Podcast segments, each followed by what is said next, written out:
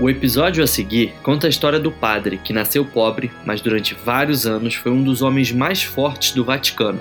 Há quem diga que ele tinha mais poder que o próprio Papa. Algumas cenas descritas podem gerar desconforto em pessoas mais sensíveis. Recomendamos cautela. As informações citadas neste episódio são baseadas em artigos e jornais da época. Todos os links consultados, assim como fotos dos envolvidos, estarão disponíveis no Instagram do podcast Toda Sexta-Feira é 13.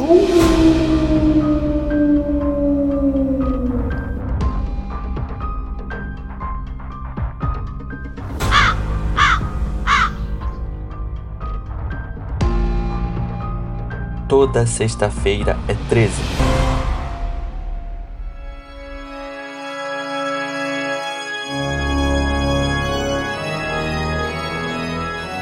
Hoje é sexta-feira, dia 9 de dezembro de 2022, e está no ar o episódio número 75 do seu podcast preferido. Já estou sentindo aquele cheirinho de Natal, hein? Inclusive, essa é uma ótima oportunidade para você ouvir o nosso especial de Natal do ano passado, onde falamos sobre os Christmas Killings. Em breve vamos anunciar as novidades do especial deste ano. Carolzinha, meu amor, como que você tá? Assistindo muitas comédias românticas e natalinas? E aí, caras pálidas, e aí, mozão? Pois é. Bom, tô tendo uma semana um pouco caótica, mas tudo certo, sim, muitas comédias românticas natalinas, porque eu adoro o mesmismo. Adoro saber já o que vai acontecer no final, que a mulher vai se mudar pra longe, que vai encontrar um cara nada a ver que ela vai odiar e depois ela vai se tornar o grande amor da vida dela, e é isso, choro horrores. Boa, esse é o espírito natalino. Só pra avisar que o nosso querido amigo Bruno não está aqui, porque no momento que estamos gravando ele está na casa dos pais dele. Então a gente teve um pequeno conflito de agenda aí, acabou que a gravação teve que rolar agora e o Bruno não pôde participar. Mas tá tudo bem com o nosso guerreirinho, beleza?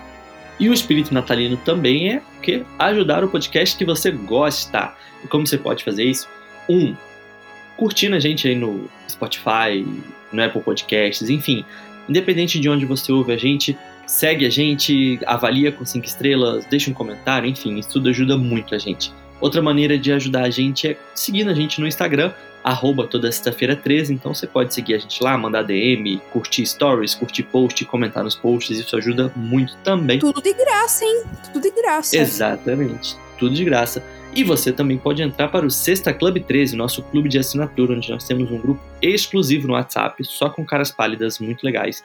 Então, se você quiser entrar nesse grupo, você vai nos ajudar muito, porque em 2023 nós temos muitos planos para o podcast, inclusive estamos comprando novos microfones e isso só é possível graças à grana do Sexta Club 13.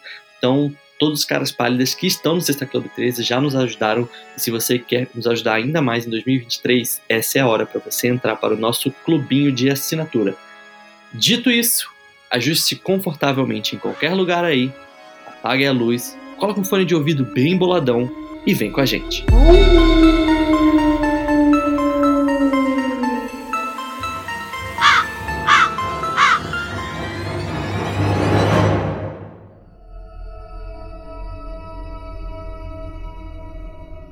Caras pálidas, antes de falar qualquer coisa aqui, quero deixar bem claro que este episódio não é nenhum tipo de ataque à igreja. Gente mal intencionada tem em tudo quanto é religião, show? Este caso, em específico, aconteceu na Igreja Católica e chocou o mundo inteiro. Peço, por favor, que atentem-se apenas aos escândalos que serão relatados a seguir e jamais levem tudo isso que eu vou falar pro lado pessoal, beleza? Padres que sucumbem à corrupção e ao vício são recorrentes em obras de ficção, desde produções que têm como objetivo criticar a igreja até filmes de comédia pastelão. Esses personagens existem desde a era medieval. Por exemplo, na série que eu estou assistindo agora, Mayans MC, tem um padre envolvido com o crime organizado, tráfico de drogas e afins, então é bem comum a gente ver. Amor, você lembra aí facilmente de cabeça algum filme, série, documentário que você já viu que tem algum membro da igreja que é corrupto? Nossa, de nome não, porque eu sou péssima pra lembrar nome. Mas sim, gente, é um estereótipo bem usado pelas telinhas, né? Sempre tem, na verdade. Não só padre, mas... como é que fala? Líderes religiosos, né? Envolvidos em escândalos, assim... Infelizmente, não é só nas telinhas que a gente vê, né? Exatamente, é exatamente isso que eu ia falar agora. Esses personagens, eles estão longe de se limitarem somente ao reino da ficção, com exemplos do mundo real sendo proeminentes ao longo da história, desde os escândalos sexuais infantis que tanto envergonham a igreja, até ligações bem documentadas com o crime organizado. Algumas figuras dentro do alto clero certamente não praticam o que pregam. E no século XX, o chefe desse clero criminoso foi, sem dúvida alguma, o arcebispo Paul Marcinkus. Ligado a crimes que vão de fraude até assassinato, passando por sequestro, o Paul Marcinkus controlava o Banco do Vaticano e, embora esse dinheiro tenha trazido grande poder para ele, o arcebispo deve ter esquecido a lição sobre a raiz de todo o mal. Há quem diga que Paul Marcinkus, ou o gorila, como era conhecido, tenha participado da morte de 3 pessoas, do desaparecimento de uma menina e até mesmo assassinado o Papa. Você conhece essa história ou não? Nossa, não conheço, gente. Meu Deus. Em que ano foi isso? Prepare-se. Você vai saber em breve. Nossa, já quero spoiler, né? Desculpa. Mas, nossa, que pesado. Paulius Casimir Marcinkus nasceu em Cícero, no estado de Illinois, em 15 de janeiro de 1922. Vindo de uma família pobre, seu pai havia fugido da Lituânia para evitar o recrutamento para o exército russo. Nos Estados Unidos, foi forçado a trabalhar em vários empregos manuais após a sua chegada, tendo trabalhado em uma siderúrgica em uma fazenda antes de encontrar um trabalho mais regular como limpador de janelas. Paul era o 4º filho de seus pais e, curiosamente, tinha um grau de parentesco com Charles Lucky Luciano, uma das figuras mais marcantes da história do crime organizado na América. Lucky Luciano foi o fundador do Sindicato Nacional do Crime nos anos de 1930 e sua família instalou-se na Lower East Side, em Nova York, no ano de 1906. Apesar de uma infância difícil e dessa proximidade com a máfia ítalo-americana, Paul parecia nem pensar em entrar para o crime, já que decidiu ingressar no sacerdócio. Ele frequentou o seminário preparatório Arcebispo Kingley antes de ser ordenado em 1947, trabalhando na South Side de Chicago. Repletas de fábricas e moinhos, South Side Chicago era dominada pela classe trabalhadora e tinha uma reputação bem alta de crimes. As gangues de rua irlandesas foram proeminentes por muitos anos e certamente não seria fácil para o arcebispo manter a região na linha, digamos assim.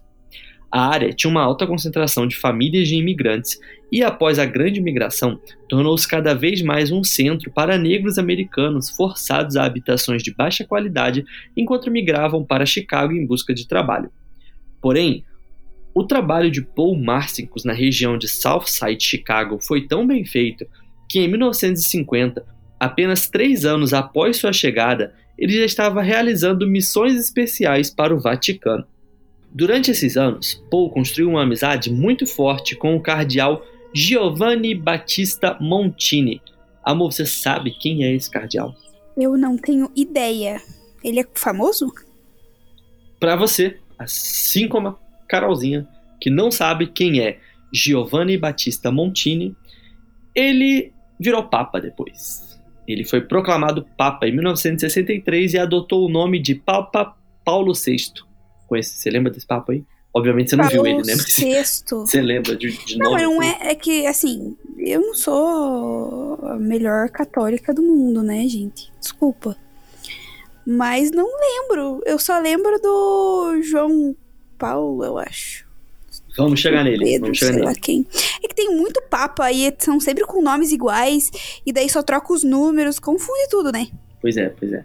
Mas enfim, o Paul, nosso personagem da história de hoje, ele ficou muito amigo do Giovanni Battista Montini e em 1963 o Giovanni foi proclamado Papa e ele escolheu o nome de Papa Paulo VI.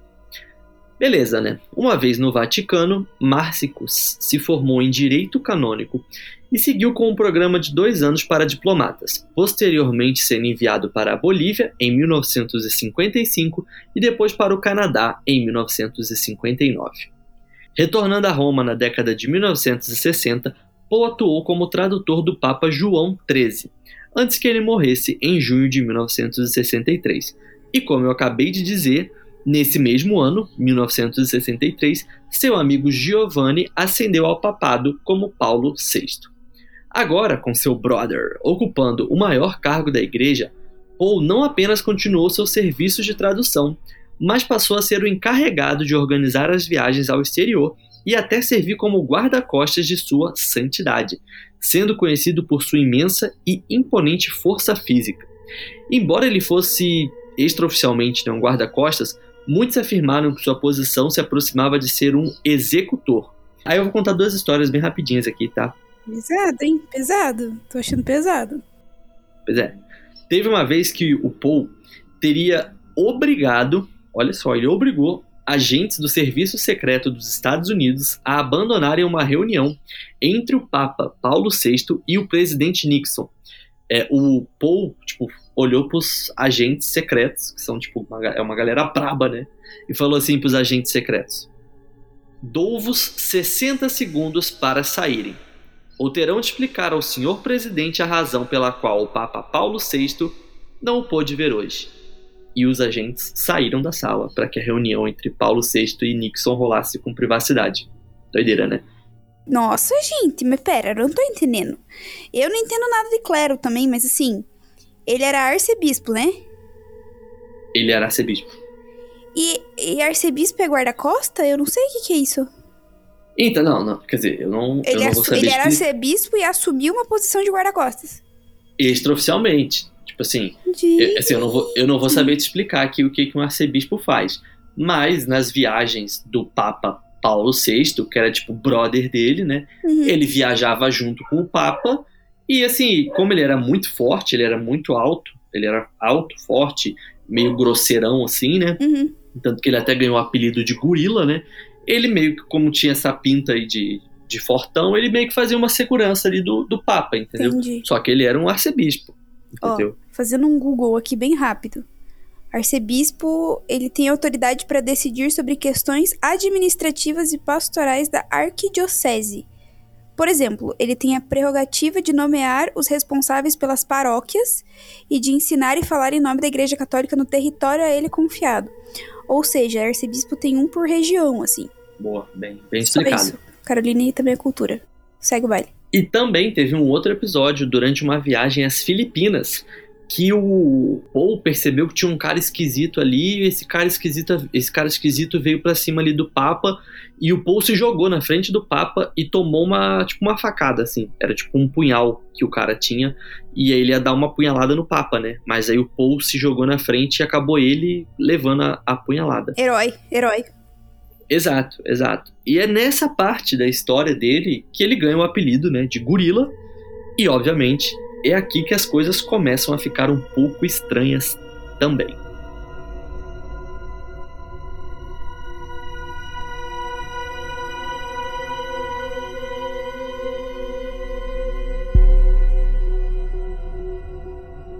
Em 1969, Paul Marcinkus foi consagrado arcebispo titular da Horta e nomeado secretário da seção administrativa do Instituto para as Obras de Religião, vulgarmente conhecido como Banco do Vaticano. Apenas 2 anos depois, em 1971, foi nomeado presidente. De secretário a presidente em apenas 2 anos. Foi uma ascensão meteórica, diga-se de passagem. Agora, é para avisar aqui, né? Agora que a história vai ficar bem cabeluda, bem complexa, então apertem os cintos aí. No ano anterior, em 1968, o Estado italiano havia removido o status de isenção de impostos do Vaticano e forçado a Igreja a diversificar suas participações. Para isso, contrataram um consultor financeiro, o já famoso Michele Sindona. Michele era um dos empresários mais proeminentes da Itália e tinha extensas ligações com a família Gambino, administrando os lucros de suas empresas de fachada. E eu digo empresas de fachada porque todos nós sabemos que a família Gambino está, até os dias de hoje, envolvida até o pescoço com máfia e tráfico. Michele havia usado a riqueza gerada com os negócios Gambino para comprar seus bancos e abrir portas no estabelecimento italiano, sendo outro amigo do cardeal Giovanni Montini antes dele se tornar papa. O dinheiro da máfia foi lavado por meio desses bancos, incluindo agora o Banco do Vaticano. Resumindo, o Vaticano contratou o contador da máfia e usou uma de suas instituições para lavar dinheiro sujo. Esse é o resumo. Gente, mas que absurdo. É um escândalo esse cara. Olha, uma coisa pior que a outra. Apesar de ser expressamente proibido pela doutrina católica, Michele Sindona era membro da Propaganda Due, também conhecida como P2, uma loja maçônica restabelecida em 1966 por Licio Gelli.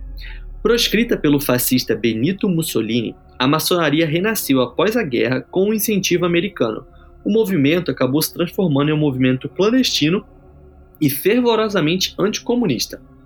Licio Gelli era um financista e ex-apoiador de Mussolini. Em 1970, ele estava envolvido em planos para derrubar o Estado italiano em um golpe de Estado e desenvolveu extensas ligações na América Latina, particularmente com a junta de extrema-direita na Argentina.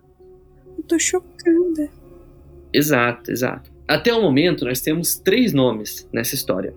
O Papa Paulo VI, o arcebispo Paul Marcinkus e o contador Michele Sindona. E a esse trio vai se juntar mais uma pessoa, Roberto Calvi, que, como Michele Sindona, era membro da loja maçônica Propaganda Due. Mas misturou todo mundo, né? Católico, maçom e...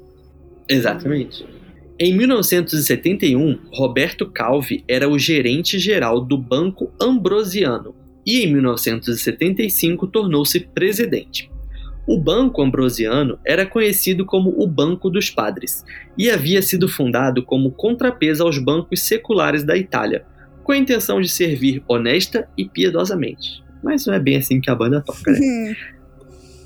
As atividades de Paul Marcinkus e do Banco do Vaticano eram conhecidas fora do Vaticano já em 1973, quando o promotor federal dos Estados Unidos, William Ehrenwald, e Bill Lynch o interrogaram em seu escritório na Santa Sé. O nome de Marcinkus surgiu de investigações sobre um esquema de títulos falsos de $14 milhões. Os títulos fraudulentos eram entregues ao Banco do Vaticano em 1971, quando Paul Marcinkus se tornou presidente. Os 14 milhões faziam parte de um pedido ainda maior. No entanto, o arcebispo foi protegido e as autoridades americanas decidiram que as acusações não poderiam ser feitas. A decisão de não investigar Paul veio do topo da cadeia. Deve-se notar que Michele Sindona tinha extensos vínculos com o governo Nixon, tendo assumido o controle do Franklin National Bank de Nova York em 1972. Além desses vínculos no mais alto nível, a loja maçônica P2, foi incrivelmente útil para a CIA. No final da década de 1970, o Banco Ambrosiano e o Banco do Vaticano eram centrais para os interesses da política externa dos Estados Unidos da América Latina.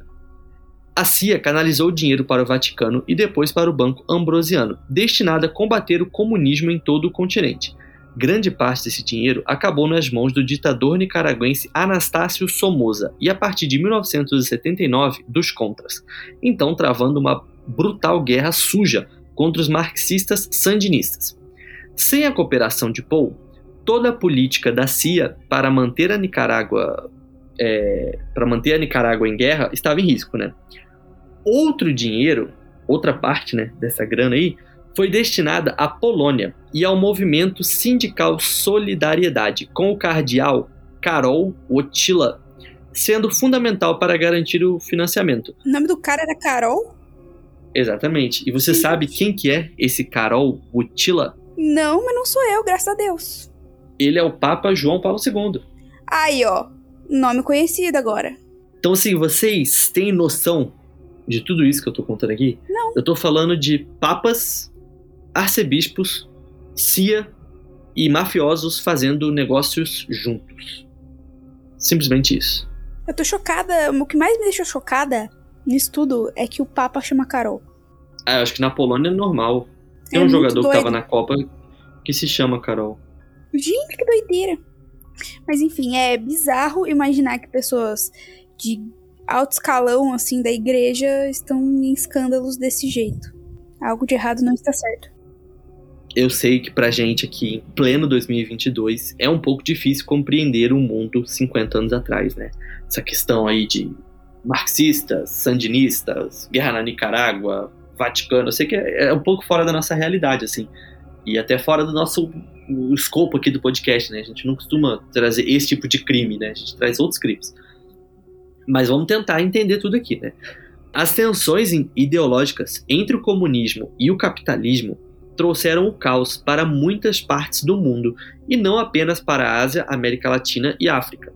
Ataques terroristas como a facção do Exército Vermelho na Alemanha e as Brigadas Vermelhas na Itália trouxeram violência diretamente para as capitais da Europa. De fato, a Itália foi o centro dessa batalha, com grupos marxistas e fascistas cometendo regularmente atrocidades em todo o país. Essa agitação política e social frequentemente chegava a estados próximos da anarquia, do que ficou conhecido como os Anos de Chumbo. O pico desses anos foi, sem dúvida, o sequestro e execução do primeiro-ministro Aldo Moro pelas Brigadas Vermelhas em 1978. O sistema de governo, explicar aqui rapidamente, tá? O sistema de governo misto italiano contém um elemento de representação proporcional, o que significa que o país é quase universalmente forçado a formar coalizões entre diferentes partidos. Se você não entendeu muito bem o que eu falei aqui, eu recomendo que você ouça o primeiro episódio do nosso podcast Por Trás da Segunda Guerra Mundial. Porque lá eu explico como é que funciona a formação do poder lá na Alemanha, e é bem parecido com isso aqui que eu tô falando. Então, vai lá ouvir o primeiro episódio do Por Trás da Segunda Guerra. Os partidos minoritários podem se ver exercendo amplo poder, pois desistir de acordos causaria a queda do governo. Em vários pontos da história recente, esse equilíbrio de poder foi mantido por facções comunistas e fascistas. Tipo, a galera totalmente oposta trabalhando lado a lado, sabe? Durante a década de 1970, o chamado compromisso histórico entre o Partido da Democracia Cristã e o Partido Comunista Italiano foi uma dessas tentativas de aliança. Entre 1946 e 1976, o número de assentos conquistados pelos comunistas na Itália aumentou a cada eleição. O número de votos recebidos pelo partido aumentou de forma semelhante a cada vez mais desde 1953. Havia temores reais entre as potências ocidentais de que a Itália logo pudesse ver o Partido Comunista no controle exclusivo. Aldo Moro, o primeiro-ministro que foi assassinado, estava aberto a formar um governo com os comunistas, sendo isso totalmente inaceitável para os Estados Unidos. No dia do sequestro, os membros da loja maçônica Propaganda Due se reuniram no Hotel Excelsior, em Roma, a apenas alguns metros da Embaixada dos Estados Unidos, e foram feitas alegações de que a loja maçônica P2, em conjunto com a CIA e com o Vaticano, tinha uma mão no sequestro do primeiro-ministro. As Brigadas Vermelhas há muito foram infiltradas pela inteligência americana e pelo Mossad, e há alguma crença de que eles foram usados como fachada para esconder o verdadeiro grupo por trás do caso. A viúva de Aldo Moro, Eleonora Chiaverelli, afirmou mais tarde que ele havia sido avisado por políticos americanos e apontou o dedo diretamente para Henry Kissinger por seu assassinato. Tá entendendo até aqui, meu amor? Como é que tá aí o feeling? Não, eu tô entendendo, eu só tô bem chocada com todas essas informações. Calma que tem mais, calma que tem mais. Durante, o sequestro do Aldo Moro, o jornalista Carmine Pecorelli fez nome cobrindo o caso. Ou seja, ele era um jornalista que ninguém conhecia e depois desse sequestro ele virou um jornalista bem famoso. Ele fez o nome dele com esse caso. Ele era considerado, o jornalista, Carmine Pecorelli, era considerado um dissidente e alguém que tinha muitos contatos no serviço secreto. E adivinhem de onde Pecorelli era? Você tem um palpite de onde que esse cara era? Pecorelli, Itália. Não, tipo assim, de qual grupo ele fazia parte? Tá. Não. Ele também era membro da loja maçônica Propaganda Due. Pelo amor de Deus. Isso aí não é maçonaria, isso aí é outra coisa, isso aí já virou bagunça. E ele deu a entender em seus escritos que uma superpotência estava por trás do sequestro do primeiro-ministro Aldo Moro, ou seja, provavelmente Estados Unidos, né? Olha o Moro aí. Pois é. O motivo desse sequestro era a lógica de Yalta, que significava anticomunismo. Ele vinculou o assassinato à Operação Gladio, a organização anticomunista clandestina da OTAN que deveria ser ativada no caso de uma invasão soviética na Europa. Esse jornalista aí, o Carmine Pecorelli, foi assassinado em 1979, enquanto investigava quem? O arcebispo Paul Marcinkus. O grupo criminoso Banda della Magliana e Licio Gelli, da P2, foram investigados pelas autoridades, mas ninguém chegou a lugar nenhum. O poder de Paul Marcinkus só aumentou no ano anterior ao assassinato do jornalista Pecorelli. Em 6 de agosto de 1978, o Papa Paulo VI, que era brother do Paul, morreu e logo foi substituído em 26 de agosto pelo Papa João Paulo I. O novo Papa recebeu uma recepção mista no Vaticano, sendo visto como um candidato de compromisso entre as facções liberais e conservadoras. Enquanto isso, havia preocupações tanto do Opus Dei quanto dos Estados Unidos, de que o novo Papa pudesse ser favorável à oposição dos jesuítas na América Latina. Embora ardentemente anticomunista, João Paulo I havia feito da justiça social uma prioridade máxima, sendo particularmente perturbado por muitas juntas apoiadas pelos americanos na região. Você sabia como que o Papa João Paulo I era chamado? Não. João Paulo, talvez pelo nome? Não, era chamado como o Papa do Sorriso, porque ele tinha uma carinha muito amigável, assim, ele tava fofo. Sempre... Pois é, dele. Ah, na internet você acha fácil aí. Vai... Não, no Instagram vai, né? Óbvio que no Instagram vai.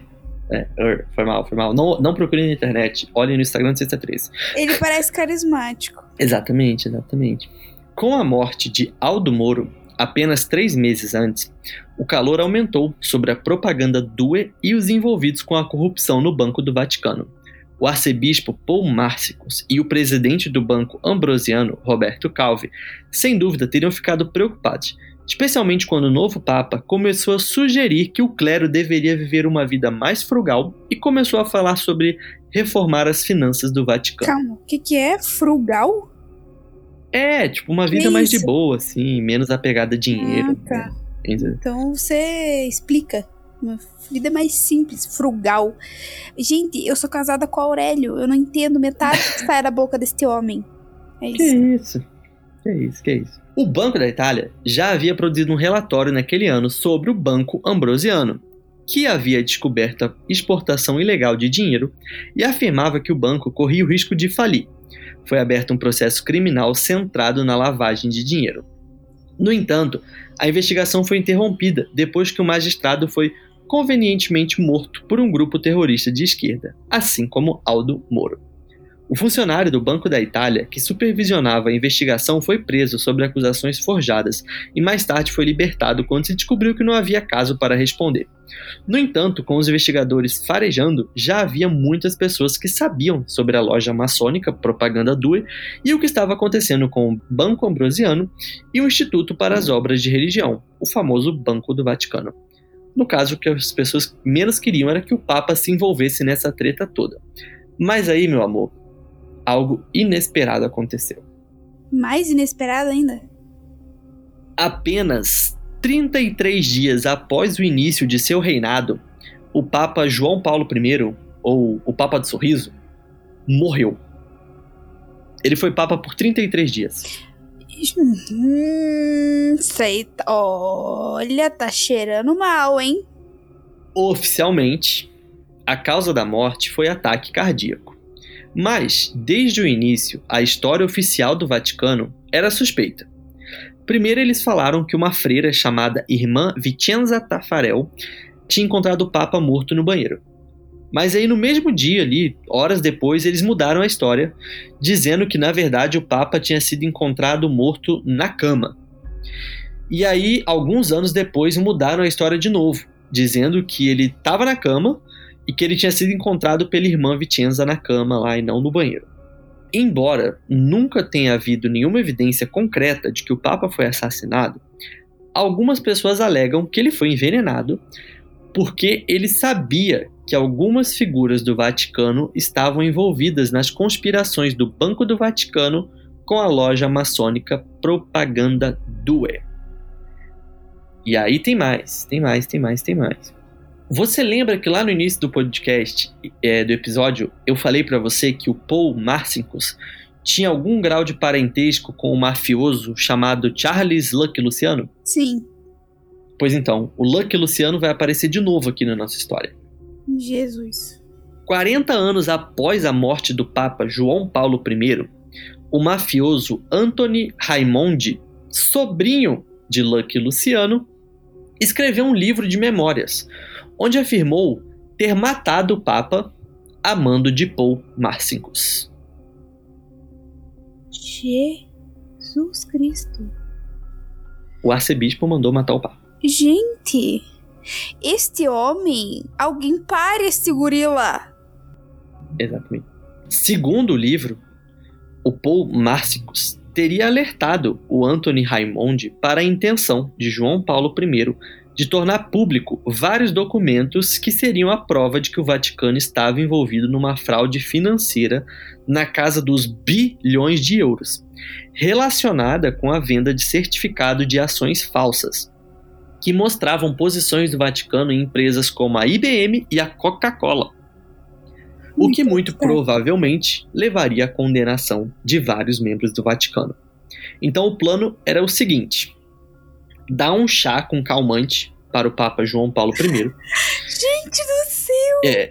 E aí depois, quando ele batesse ali aquele soninho nele, né, que ele fosse pro quarto ali dele dormir, alguém ia lá e ia injetar nele uma dose letal de cianeto. Esse era o plano, né? Meu Deus. O efeito do calmante deveria durar tempo suficiente para que os ladrões pudessem, entre aspas, pudessem entrar no quarto, aplicar o cianeto e ir embora sem ninguém ver. O Anthony Raimondi escreveu no livro: "Fiquei à porta dos aposentos do Papa enquanto serviam o chá." E ele depois escreveu que quem administrou o veneno foi o próprio Paul Marcinkus. O mafioso falou assim: "Fiz muitas coisas no meu tempo, mas não queria estar ali quando matassem o Papa. Sabia que isso me compraria um bilhete de ida para o inferno." Ou seja, nenhum mafioso quis matar o Papa. Que filho da...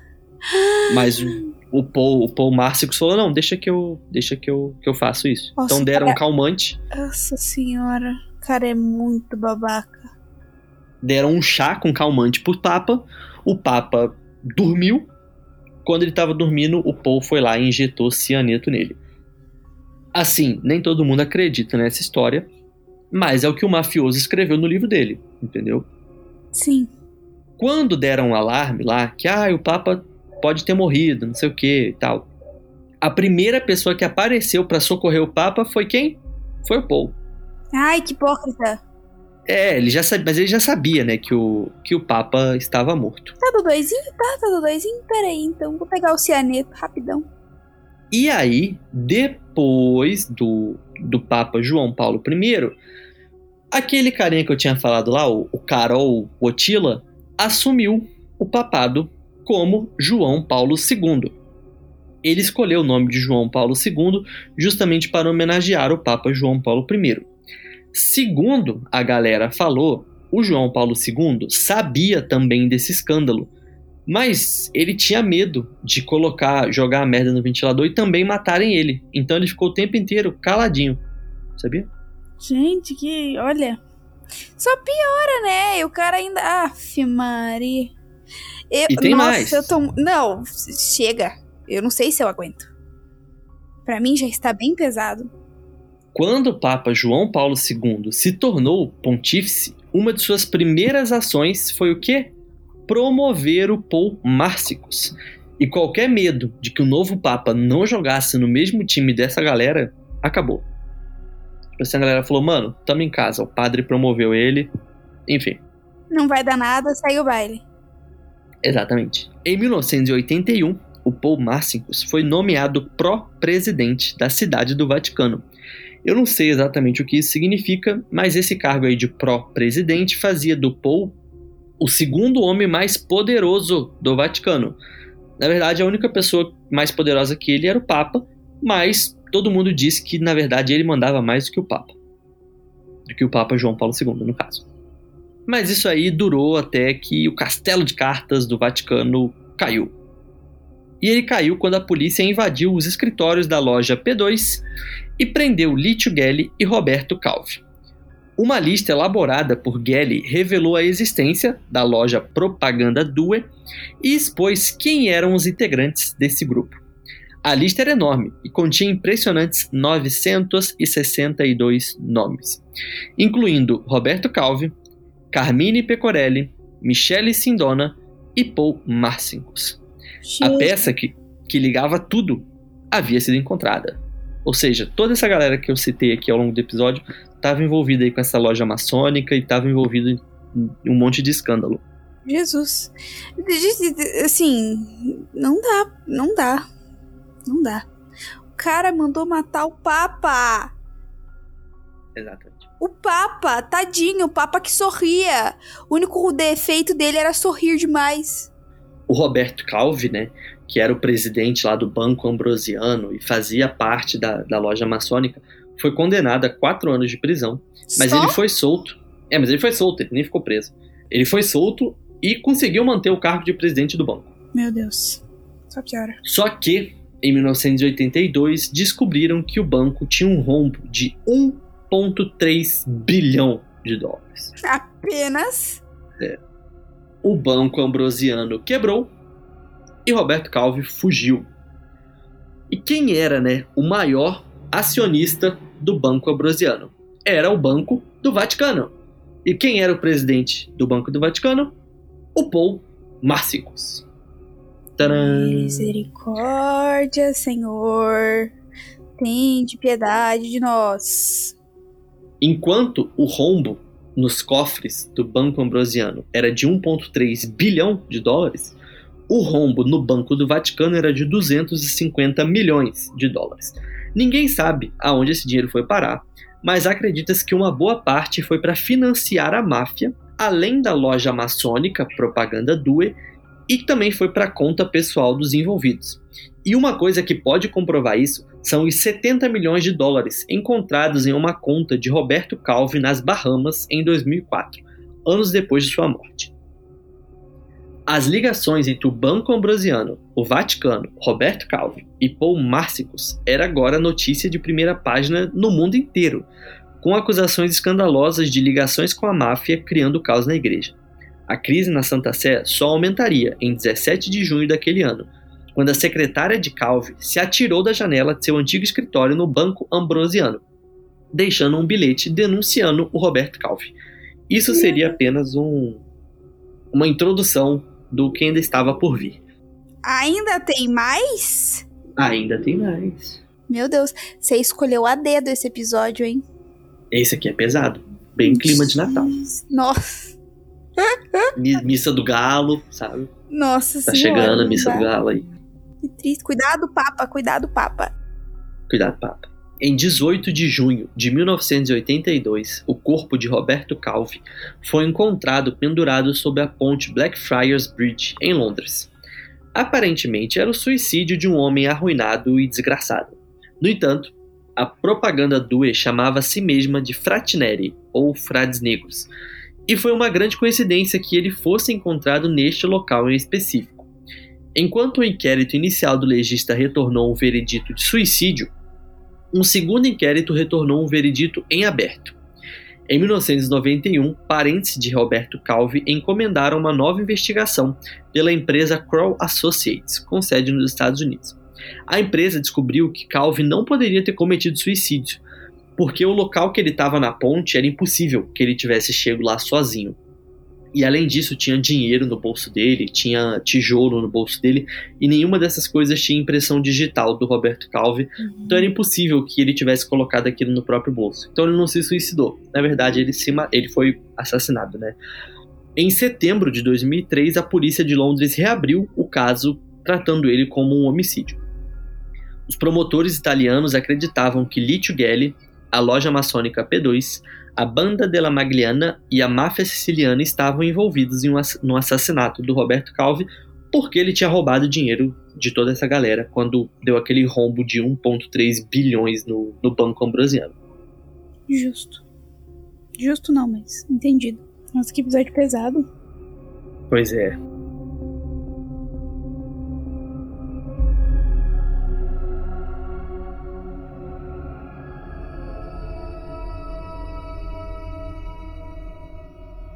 Em junho de 1983, Emanuele Orlandi, uma garota de 15 anos, desapareceu no Vaticano.